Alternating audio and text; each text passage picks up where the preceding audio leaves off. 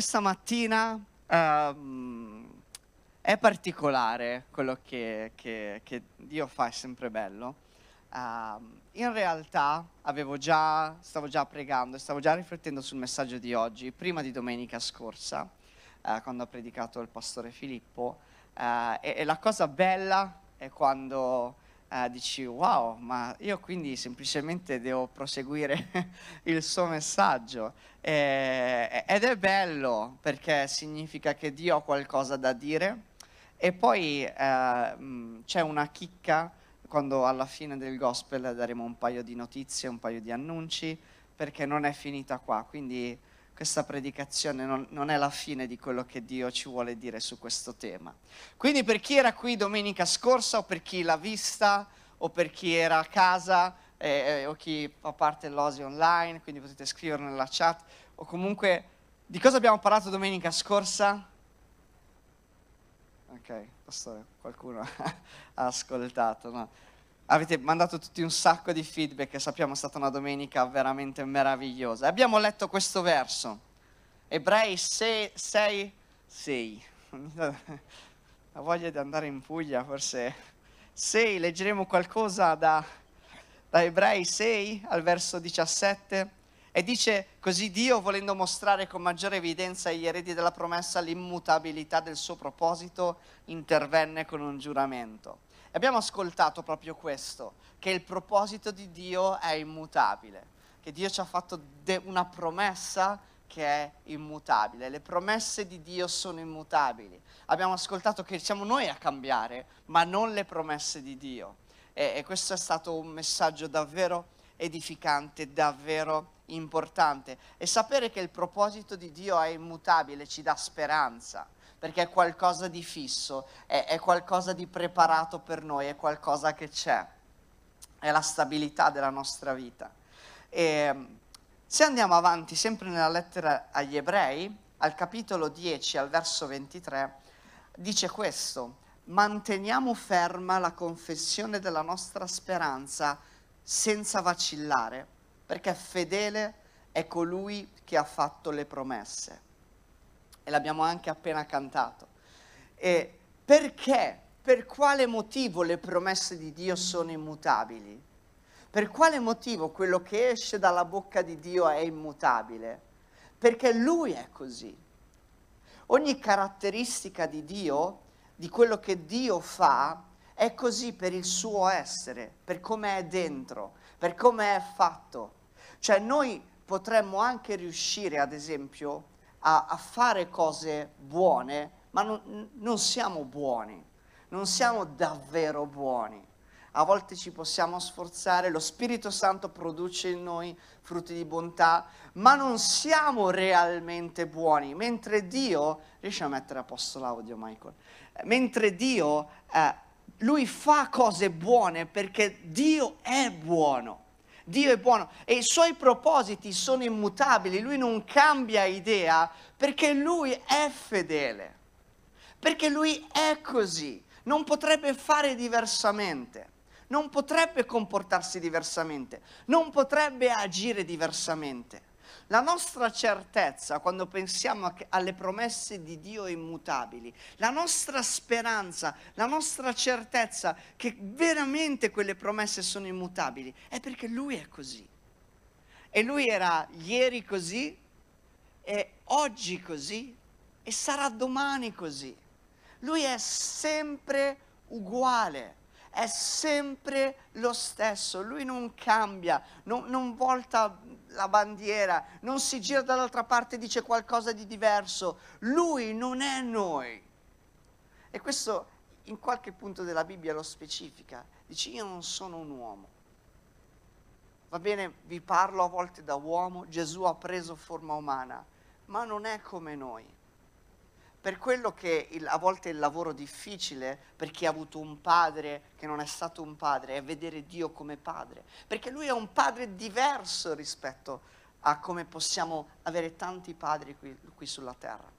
E lui è così, è fedele. In questo verso è interessante perché dice che uh, dobbiamo mantenere ferma la confessione della nostra speranza, che non dobbiamo vacillare, che cosa vi viene in mente? Rimanere fermi, non vacillare in queste promesse? Saldi. No, amore, non ci sono i saldi. Ricordi la parola dell'anno? Saldi. Saldi in che cosa? Nelle promesse. Nelle promesse immutabili.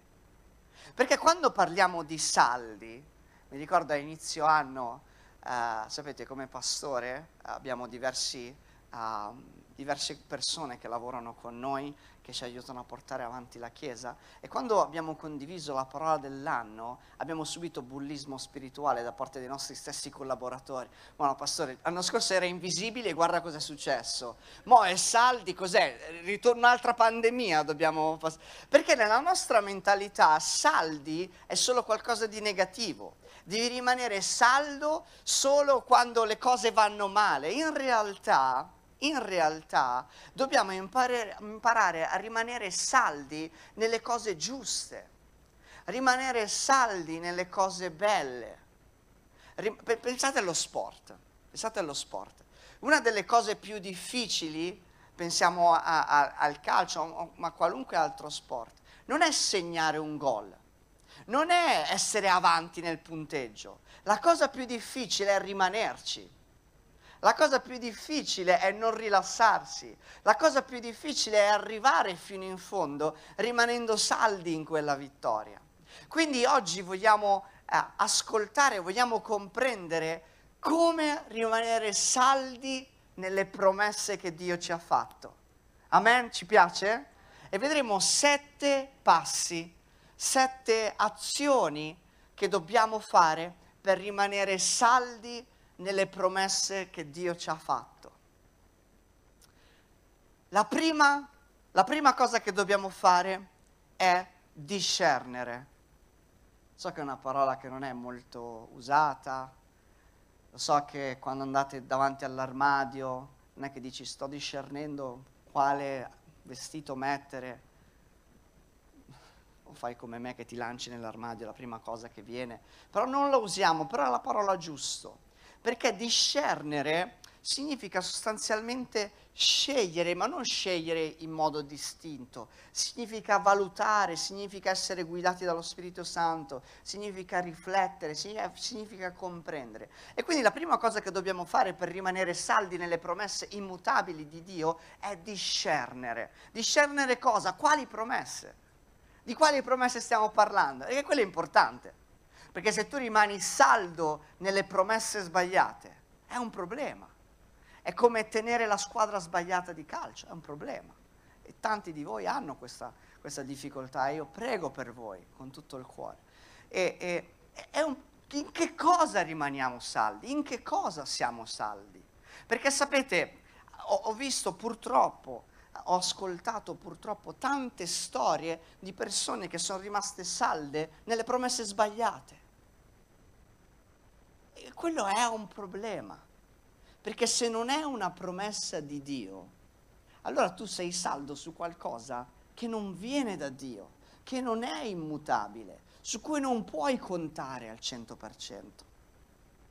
Allora di, di quali promesse stiamo parlando? Beh, di tutte le promesse che trovi in modo inequivocabile nella Bibbia.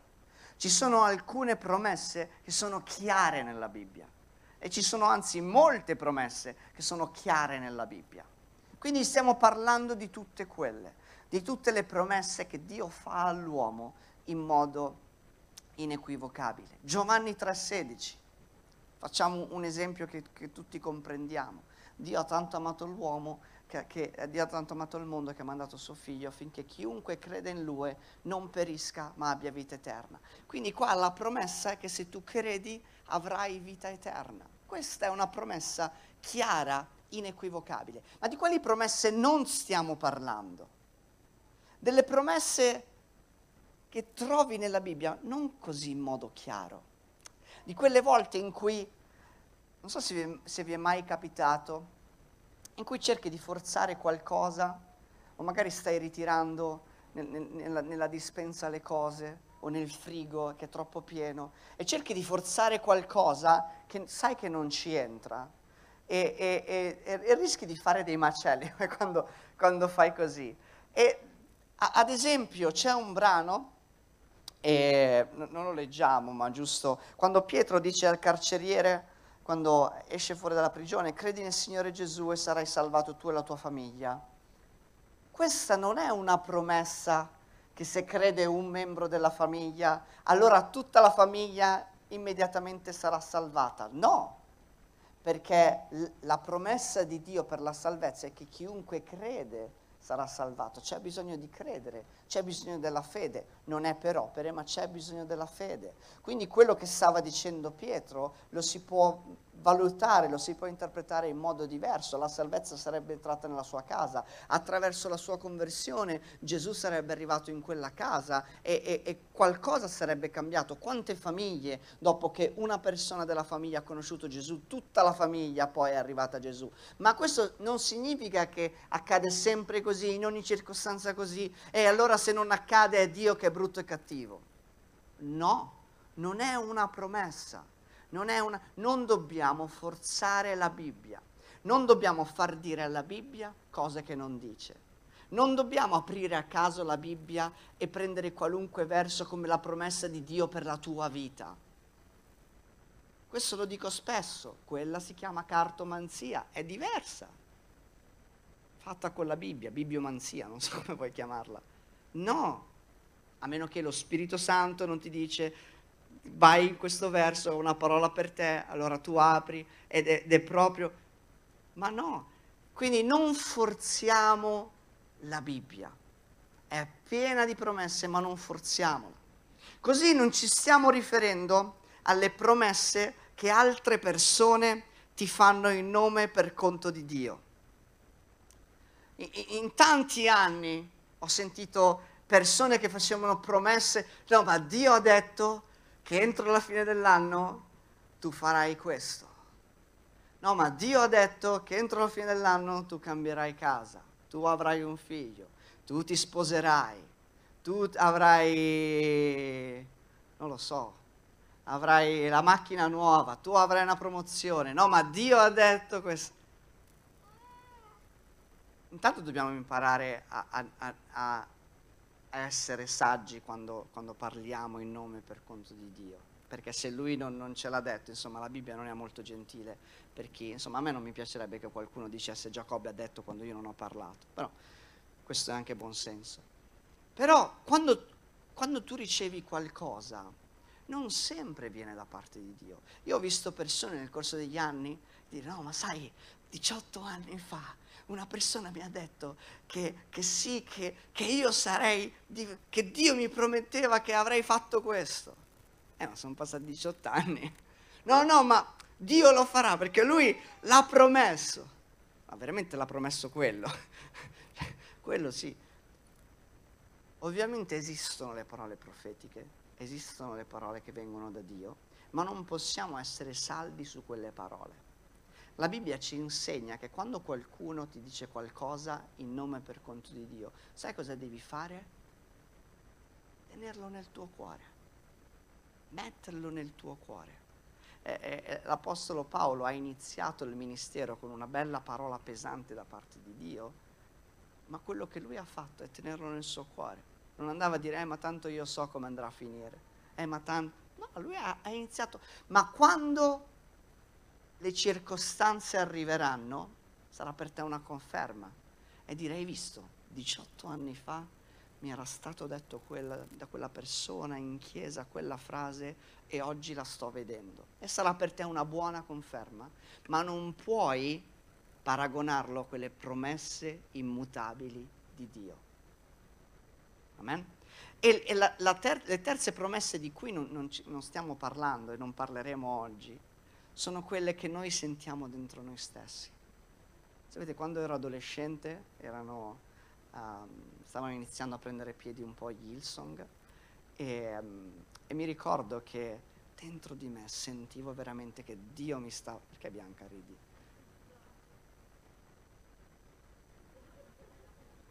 che Dio mi stava chiamando a, a essere un worship leader per le nazioni, a cantare e a amministrare per le nazioni. Grazie a Dio per la vostra salvezza, non è andata così. Eppure io ero convinto che sarebbe arrivato quel momento. Dentro di me sapevo che Dio me l'aveva promesso, che, che l'avremmo fatto. E posso solo ministrare dalla doccia, ma... e vedo che mio figlio no è sulla buona strada anche lui. Purtroppo gli ho passato i geni, speriamo che Emily qualcosa abbia preso dalla madre. Quando piange abbastanza sì. non è vero. Amo mia moglie, perché poi dice, amore, ma fai sempre le battute negative e mi prendi sempre in giro. No, io amo mia moglie, lei è straordinaria, la donna fantastica, che, che Dio mi ha messo al mio fianco, uomini imparate a dirglielo, lo dico pubblicamente, online, salva, lo metto sulle storie, ti amo, sei la donna più fantastica della terra. Così evitiamo di discutere a casa. evitiamo di appoggiarci su quello che sentiamo dentro No, ma io sento che sposerò quella donna. Ma Dio mi ha detto che sposerò quella persona. Ma Dio mi ha detto che io devo lasciare questo lavoro e mi ha promesso che me ne darà uno migliore. Lascia stare queste robe qui. Cioè, se, se Dio ti mette di nuovo, se Dio ti mette in cuore delle cose, perché Lui ci parla, no? Abbiamo ascoltato tanti messaggi dove Dio ci parla, allora prendila come guida rifletti, cammina in modo sensato, fatti accompagnare, condividilo con, con, dei leader, con delle guide, con i pastori e fatti accompagnare in questo percorso, ma sappi che devi riconoscere passo passo la guida di Dio. Okay? A meno che Dio non ti appare in sogno o, o in modo talmente inequivocabile che tu sei chiaro che è la voce di Dio, allora sì. Però a volte noi siamo un po' condizionati dai nostri desideri. Sa come mai quando ci sono queste cose è sempre qualcosa che ci piace. Quindi non stiamo parlando di queste robe qua. Discerni. Secondo passo per rimanere saldi nelle promesse di Dio è facile. Eh, cioè, è il punto di partenza. Abbiamo deciso su quali promesse, quindi sulle promesse che troviamo in modo inequivocabile nella Bibbia. Il secondo passo è crederci perché se non ci credi è un problema. Seconda Corinzi 1, al verso 20 dice questo, tutte le promesse di Dio hanno il loro sì in Lui. Come puoi rimanere saldo in delle promesse che non credi? Com- come puoi eh, rimanere saldo, non lo so, nella promessa della salvezza senza credere a quello che Dio dice riguardo alla salvezza? Come puoi credere e, e, e senza, cioè, come puoi rimanere saldo senza credere a quello che Dio dice, senza credere alla sua fedeltà? È, è il punto di partenza, credere. Possiamo rimanere saldi solo che se crediamo quella promessa. Non è tutto credere, è il punto di partenza. Ma dobbiamo crederci. Per molti è una sfida. Perché quando la Bibbia dice che tu sei perdonato, Giovanni 1,8,9, prima Giovanni 1,8,9 dice che, che Dio è fedele, quando noi confessiamo i nostri peccati, Lui ci perdona. Ad esempio, questa è una promessa. Per alcuni di noi è difficile crederla, perché non ci perdoniamo, perché siamo sempre pronti a giudicarci. E, e dobbiamo imparare anche a credere alle promesse a cui noi stessi non crederemo credere che Dio ti ha perdonato.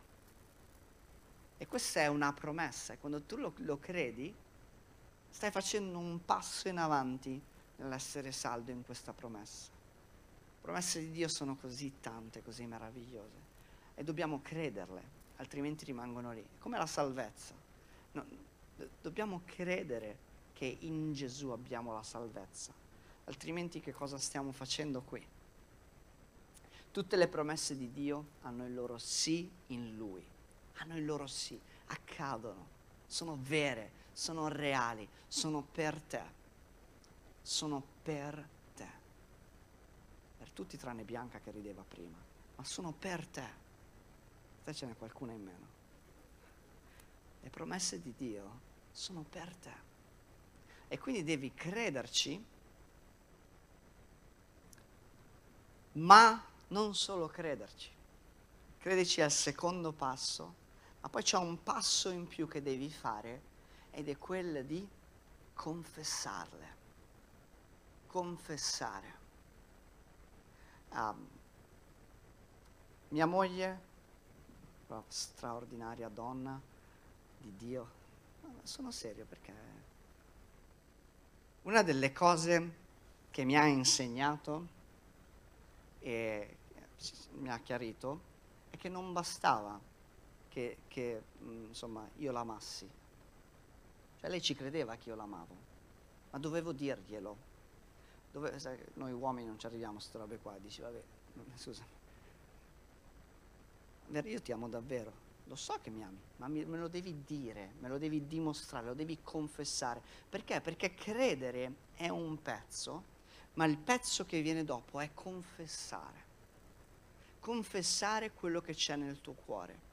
E infatti quel brano che abbiamo letto, 2 Corinzi 1:20, dice tutte le promesse di Dio hanno il loro sì in Lui, perciò pure per mezzo di Lui noi pronunciamo l'amen alla gloria di Dio.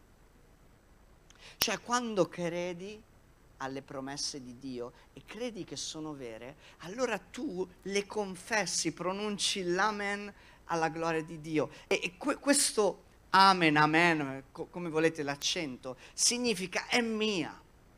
Quella promessa che hai sì in Dio è mia. Io ci credo, mi appartiene e lo dichiaro con la bocca spesso lo diciamo e non, non, finiamo mai di ricordarcelo. Sapete perché quando qualcuno sta pregando per qualcosa noi diciamo amen? Perché quello che stiamo dicendo è è così. E io confesso che quello che hai detto non è parlare in aria, Amen, è così, è vero, è reale. E io lo sto confessando perché mi unisco in te, perché io e tutto quello che sta attorno sappia che, che stiamo pregando qualcuno che risponderà. Questo significa confessare. E, e la formula eh, conosciuta che si trova in Romani 10, 8, 9 dice che con il cuore si crede e con la bocca si confessa. E c'è questo legame, no? Tu credi nel cuore per essere salvato e poi lo confessi. E, e non puoi separare le due cose, perché giustamente va bene che lo credi, ma lo devi confessare, lo devi dichiarare. A chi lo devi confessare? Lo devi confessare a Dio, prima di tutto. È vero che Dio legge nei pensieri, ma Dio vuol sentire la tua bocca che si, che si muove, anche perché le tue orecchie ti devono sentire. Tu stesso ti devi sentire. Molti hanno problemi con il perdono, perché magari hai fatto delle cose sbagliate o perché magari stai facendo cose sbagliate, hai vissuto cose sbagliate. Ecco, hai mai provato a dire ad alta voce, a confessare ad alta voce le promesse di Dio? Confessare ad alta voce le promesse di Dio. Ad esempio, per noi, per me e Miriam, una delle, delle promesse che ci ha più, più accompagnati in questi anni è quella che si trova in Efesini 3:20, che dice che Dio può, mediante la potenza che opera in noi, fare di più di quel che dom- infinitamente di più di quel che domandiamo o pensiamo.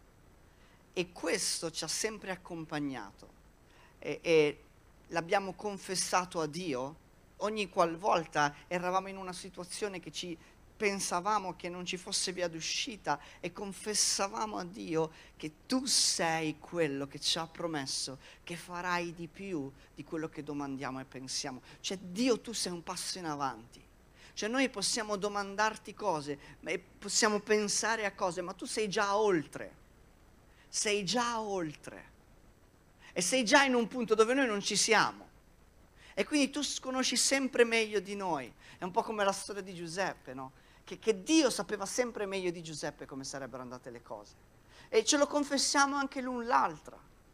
Quando c'è un problema lavorativo, quando c'è una situazione difficile, ce lo confessiamo che quel Dio può fare infinitamente di più di quello che domandiamo, che pensiamo. E lo dichiariamo a noi stessi quando ti senti scoraggiato, quando dici ma caspita io avevo progettato tutto, doveva andare esattamente così, doveva funzionare esattamente così e mi si è chiusa la porta. Però Signore tu hai promesso che farai infinitamente di più di quel che ti domandiamo, che pensiamo. Qui non importa se, se questa cosa mi sembra che, che vada a mio sfavore, tu farai di più, tu andrai oltre, tu agirai oltre. E questo è come funziona confessare. E quando tu confessi, credi ancora di più. E mentre tu credi, confessi e, e si, si aziona un circolo virtuoso nella tua vita in cui quelle verità iniziano a essere veramente tue. Forse un passaggio che manca è memorizzare, perché se non conosci le promesse per te è un problema. Se non ti senti perdonato e non sai se ci sono promesse nella Bibbia che parlano di perdono e non te le ricordi, è un problema. Perché che cosa confessi? Dio sì, forse tu mi perdoni No, lui è fedele da perdonare i nostri peccati. Questo dice la Bibbia. È giusto e fedele da perdonare i nostri peccati. Lo devi sapere per confessarlo, per poterlo dire. Amen? Quindi impariamo le promesse di Dio su cui stare saldi, crediamole e confessiamole. Confessiamole nei momenti bui, confessiamole nei momenti di gioia, confessiamo che Dio metterà dritto il nostro sentiero. Ci sono così tante parole straordinarie. Confessiamo che chiunque invoca il suo nome sarà salvato. Confessiamo che Lui si prende cura di noi, mentre noi gli gettiamo le nostre preoccupazioni, Lui si prende cura di noi. Gli occhi di Dio sono su di me. E tutte queste promesse devono essere nostre e dobbiamo confessarle. Quindi credere, confessare. Manca un passaggio e siamo arrivati al quarto punto. E questo passaggio ce lo suggerisce un filosofo, decisamente non cristiano, però disse una cosa che mi, mi avete già sentito citare. Disse una cosa molto interessante e disse questo. Io mi farei anche convincere dai cristiani riguardo alla loro salvezza se sembrassero un pochino più salvati. Questo lo disse Nietzsche in un periodo storico molto complicato. Per chi c'era alla Shepherd abbiamo parlato di Bonhoeffer e della situazione della Chiesa in, in quel periodo storico. Ed è così, puoi credere, puoi confessare, ma poi ti tocca agire. È il passaggio successivo non puoi fermarti, non puoi lasciarlo solo sulle tue labbra. Uscire dalla porta di casa e dimenticarti di tutto. No, credi, confessi e poi agisci. È proprio l'ABC della fede, l'ABC del, del credente potremmo dire. Credi, confessi e agisci. Le nostre azioni, le nostre azioni. Hai creduto e confessato di essere salvato per grazia, allora agisci da salvato. Hai creduto nel verso in cui dice che chiunque riceve Gesù ha l'autorità di essere figlio di Dio? Dio gli ha dato l'autorità di essere figlio di Dio. L'hai creduto? L'hai confessato? Hai confessato, Signore, io sono tuo figlio tu mi hai promesso che mi, mi, mi, hai dato uno spirito di adozione per cui io posso dire papà, padre, e io sono tuo figlio. L'hai confessato, vivi da figlio, agisci da figlio, agisci da figlio, come Luca ama ripetere, non da mendicante, ma da figlio in casa del padre.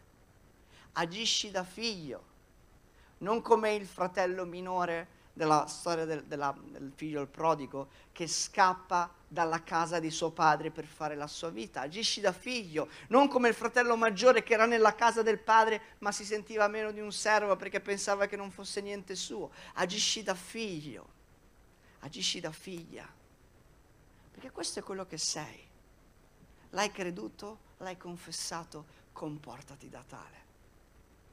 Comportati così, perché lo sei, perché lo sei.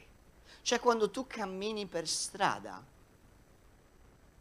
è un figlio di Dio che sta camminando per strada, con lo Spirito Santo dentro di sé, con il regno di Dio che si muove. Avete presente tutti quei film dove ci sono quelle mappe gigantesche, tutte buie, con le lucine accese che si muovono, perché magari stanno verificando degli spostamenti? Ecco, dal cielo si vede così più o meno cioè dal, dal cielo spirituale. E, e Dio guarda e vede te mentre ti muovi, esci da casa e vede la sua luce che si sta muovendo, vede il suo regno che si sta muovendo, raggiunge il tuo posto di lavoro, raggiunge la scuola, raggiunge la tua famiglia. E, e le tue azioni devono rispondere a quello che hai creduto e a quello che hai confessato, perché non c'è cosa peggiore in ogni epoca, ma in questa soprattutto, di credere in qualcosa, di confessarlo e non comportarsi così. Penso che in questo secolo che viviamo è meglio non credere proprio, perché c'è così tanta stanchezza dei salvati non salvati, di quelli che si, si fanno seguaci di Gesù, ma hanno un comportamento così lontano da quello che Gesù è. Le persone sono stanche, le persone voglio, vogliono vederti, non vogliono solo ascoltarti, vogliono vederti. Quindi prendiamo le promesse di Dio per noi e agiamole. Dio può fare infinitamente di più di quello che domandiamo o pensiamo. Va bene, questa situazione è andata storta, andiamo avanti, perché sappiamo che Dio sta già lavorando oltre.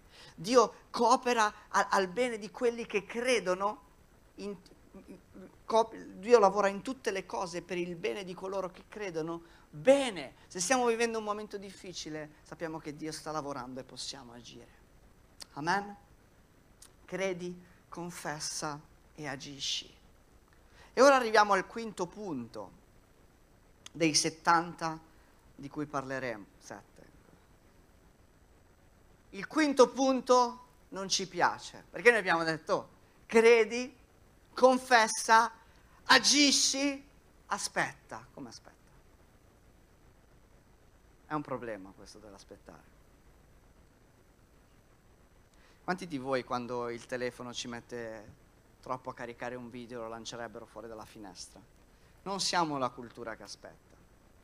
Sapete che le campagne di marketing ormai basano la loro efficacia sui primi tre secondi più o meno, insomma, poi. Perché è il momento in cui riesci a catturare la tua attenzione, poi ti scocci già. Va, va, basta. Anche con, eh, con la segreteria abbiamo ridotto i messaggi perché non ci piace aspettare. Ma quanto ha scritto la segreteria? Ma Lucia oggi quanto ha scritto? Perché siamo, non ci piace aspettare, essere tutto subito. Cioè, mi ha mandato un link, cioè devo andare sulla pagina e cercare... No, non lo faccio. Perché siamo così. E, e Dio disse ad Abacuc, al capitolo 2, verso 2, disse, scrivi la visione, incidila su tavola, perché si possa leggere con facilità, perché è una visione per un tempo già fissato. Essa si affretta verso il suo termine e non mentirà. Se tarda, aspettala, perché certamente verrà e non tarderà. Se tarda aspettala perché certamente verrà e non tarderà. La promessa di Dio viene, Dio è fedele, Lui l'ha promesso, lo farà. L'unica cosa che non lo farà adesso. Magari lo sta facendo adesso, ma non lo farà sempre adesso. Ho detto prima che il nostro matrimonio si è, si è affondato tra le tante promesse di Dio su questa, che Dio fa può fare infinitamente di più di quel che domandiamo o pensiamo, ma non è che quando noi confessavamo la promessa immediatamente accadeva qualcosa. No, dobbiamo imparare ad aspettare. Una di, delle cose che sto cercando di insegnare a mio figlio è di aspettare quando mi chiede qualcosa, ma non perché non glielo darò. So che i genitori mi capiscono. Non perché non glielo darò, ma perché glielo darò al momento giusto, al momento appropriato. E, e questo è un concetto che è molto difficile, perché quando noi vogliamo qualcosa, vogliamo quando? Ieri, subito è tardi, ieri. È così, no, dobbiamo imparare ad aspettare le promesse di Dio, ma aspettarle con la consapevolezza che Lui è fedele C'è la promessa che dice che si prende cura di noi, 1 Pietro 5, 6, 7, che quando gettiamo su di Lui le, le, nostre preoccupazioni, Lui si prende cura di noi. E forse ti sembra che in questo momento Dio non si sta prendendo cura di te. Aspetta, aspetta, la partita non è ancora finita. È finita solo quando Dio dice che è finita. Forse Dio sta lavorando nelle cose per il tuo bene, come dice l'Apostolo Paolo in Romani 8:18. Sta lavorando per te, dagli tempo. Non tarderà, stai tranquillo, non tarderà. Arriverà in un momento e sbloccherà tutto. E quante storie potremmo raccontare riguardo a questo modo di lavorare di Dio? Quanti di noi potrebbero dire, oh mi sembravano secoli, cioè stavo pregando su questo, non si vedeva niente poi in una settimana è cambiata la mia vita. Aspetta, aspetta. La pazienza è... Sì, non volevo... Però visto che Carmen ha detto un proverbio, ha detto bene, la pazienza è la virtù dei forti, onoriamo uno scivolone non fatto. La pazienza è qualcosa che lo Spirito Santo produce in noi e lo sviluppa imparare a farlo. Anche nella società del ventunesimo secolo, tutte di corsa, dobbiamo sempre avere tutto, averlo subito. No, impara ad aspettare, perché le cose migliori richiedono tempo. Questo è un quadro che abbiamo appeso nel nostro studio in casa, perché anche a noi costa fatica aspettare. Noi vorremmo vedere tutto subito, ma le cose migliori richiedono tempo. Quindi credere, confessare, agire secondo quella promessa, continuare a farlo mentre l'aspettiamo. E poi che cosa fare? Sapete perché diciamo che i battesimi, quando facciamo i battesimi, è una festa? Spesso no, diciamo, no? ci saranno i battesimi, per noi è una festa. Perché ai battesimi celebriamo le promesse di Dio che si adempiono nelle vite. Perché ai battesimi celebriamo vite trasformate. Ai battesimi celebriamo persone che, che erano in un modo e oggi sono diverse. Ai battesimi celebriamo quel Gesù vivo che ancora oggi trasforma le vite delle persone. E lo celebriamo, lo festeggiamo perché ogni volta che una promessa di Dio arriva a compimento, oh sì che si bisogna celebrarla. Invece se tu guardi indietro alla tua vita ti accorgerai che spesso Dio ha adempiuto le sue promesse nella tua vita e tu non te ne sei neanche accorto. Perché fino al credere, confessare, agire, aspettare, poi quando succede, quando arriva, è scontato. Ah sì, ma è vero che io ci stavo pregando per questa roba qua. È mai capitato?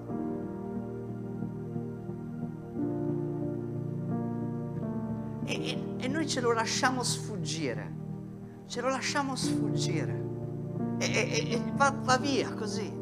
Invece dobbiamo imparare a celebrare ogni volta che una promessa di Dio viene adempiuta. Dobbiamo imparare a celebrare questo Dio fedele.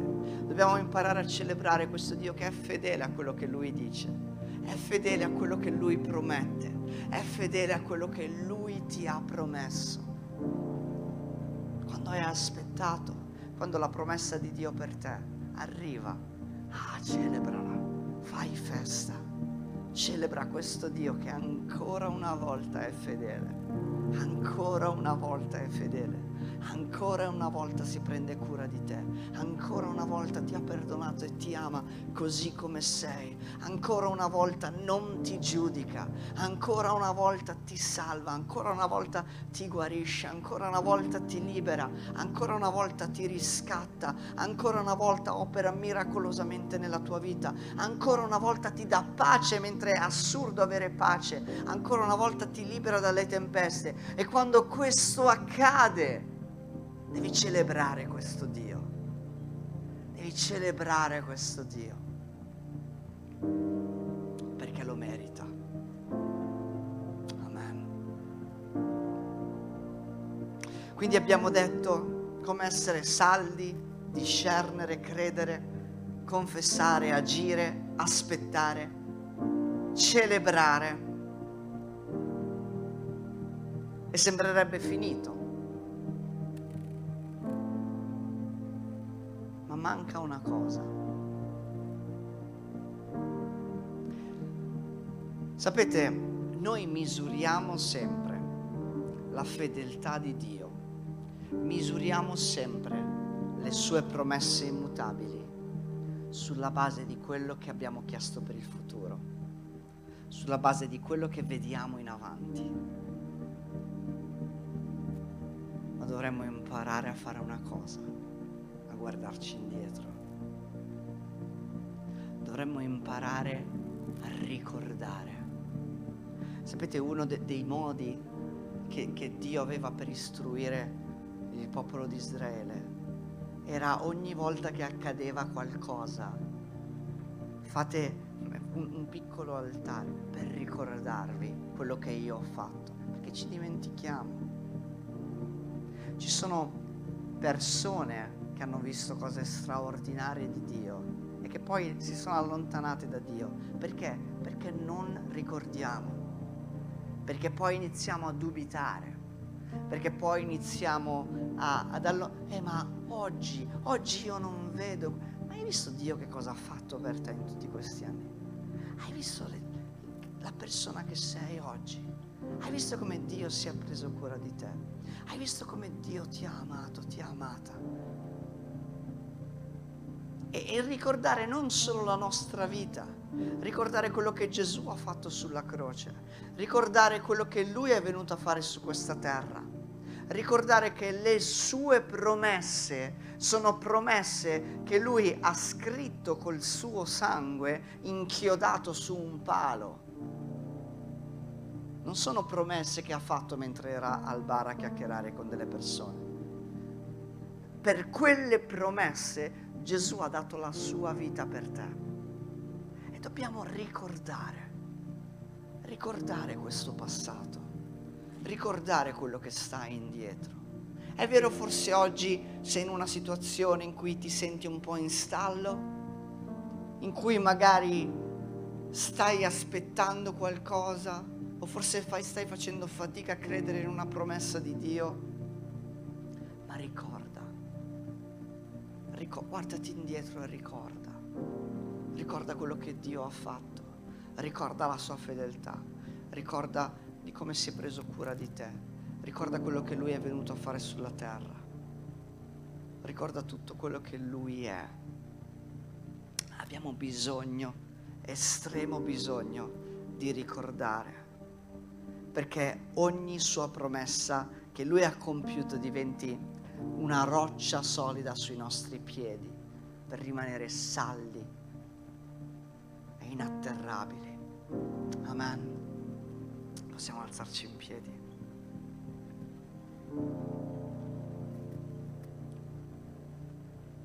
Abbiamo la, l'abitudine a dimenticare. E questo vale anche per le relazioni Sapete, questa è una caratteristica tutta nostra. Una volta uh, è, bello vedere anche se, alcune serie un po' più storiche perché ti rendi conto di come la mentalità era diversa. L'uomo per tanti secoli è vissuto di memoria. Cioè se, se tu avevi fatto qualcosa per me, io e i miei figli lo avremmo ricordato e saremmo stati riconoscenti a te. Questo sicuramente non è il nostro caso, non è il nostro periodo. Noi dimentichiamo subito, è tutto dovuto, dobbiamo avere tutto, pretendiamo tutto, siamo nell'epoca in cui è tutto per me, io sono al centro dell'universo, devo consumare tutto, devo consumare anche le persone, mi devono sempre dare, devo sempre ricevere. E questo è il tipo di mentalità che noi abbiamo con Dio. Sì, Signore, non mi interessa quello che hai fatto ieri, ma oggi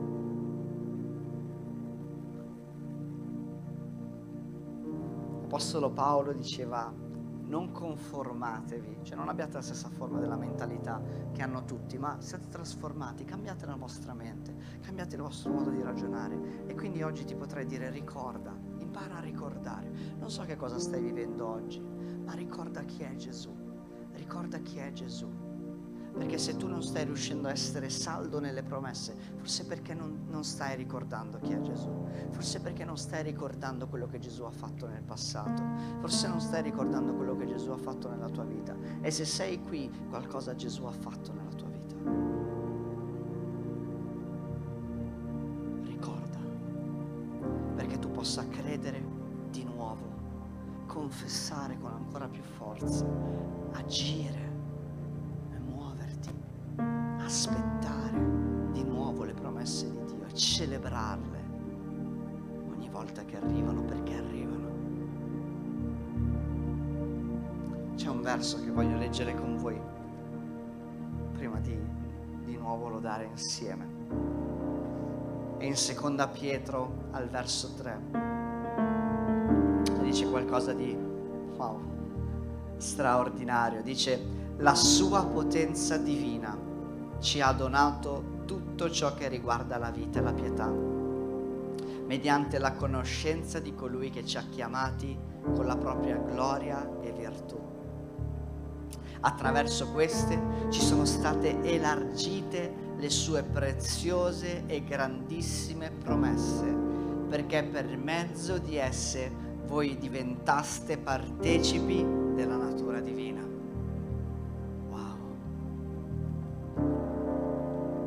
Sono state elargite, non so se ci rendiamo conto di quello che è. Noi vogliamo vedere promesse, ma Dio ci fa già promesse pazzesche. Ci sono state elargite le sue preziose e grandissime promesse, perché per mezzo di esse voi diventaste partecipi della natura divina.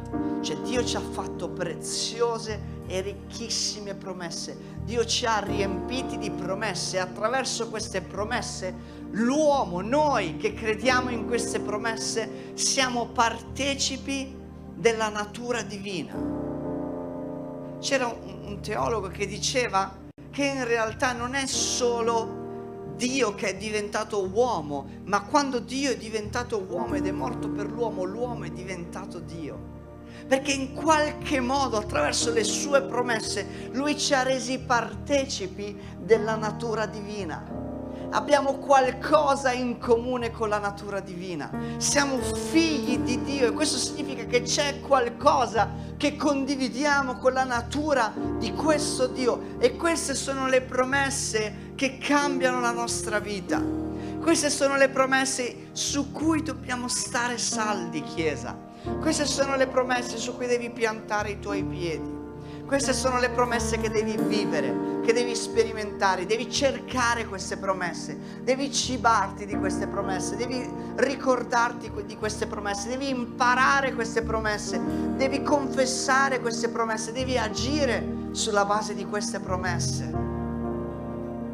Chiesa, no, no, non ascoltiamo tutte le voci, non usiamo solo i nostri pensieri Dio ci ha elargito ricchissime e preziose promesse. E sono per te, nessuno te le porterà Dio, sono immutabili e sono per te. Afferrale e rimani saldo. Rimani saldo su queste promesse. Rimani saldo su queste promesse. Non farti scuotere, non farti scrollare, rimani saldo su queste promesse. Amen. E mentre cantiamo questo, questo brano, io desidero che mentre canti e dichiari che Dio è fedele e Lui lo compirà, che tu prendi nel tuo cuore e decidi di rimanere saldo, decidi di vivere questi prossimi giorni in modo diverso, saldo su queste promesse saldo sulle promesse che Dio ha messo nella tua vita. E se non sai che cosa Dio ti ha promesso, trovano nella Bibbia. Leggila, parla con la tua guida e di io voglio sapere che cosa Dio ha promesso per me. Perché la Bibbia è piena di promesse che Dio ti ha fatto. E un padre fedele che promette, mantiene. Mantiene. Mantiene. Amen. Hallelujah.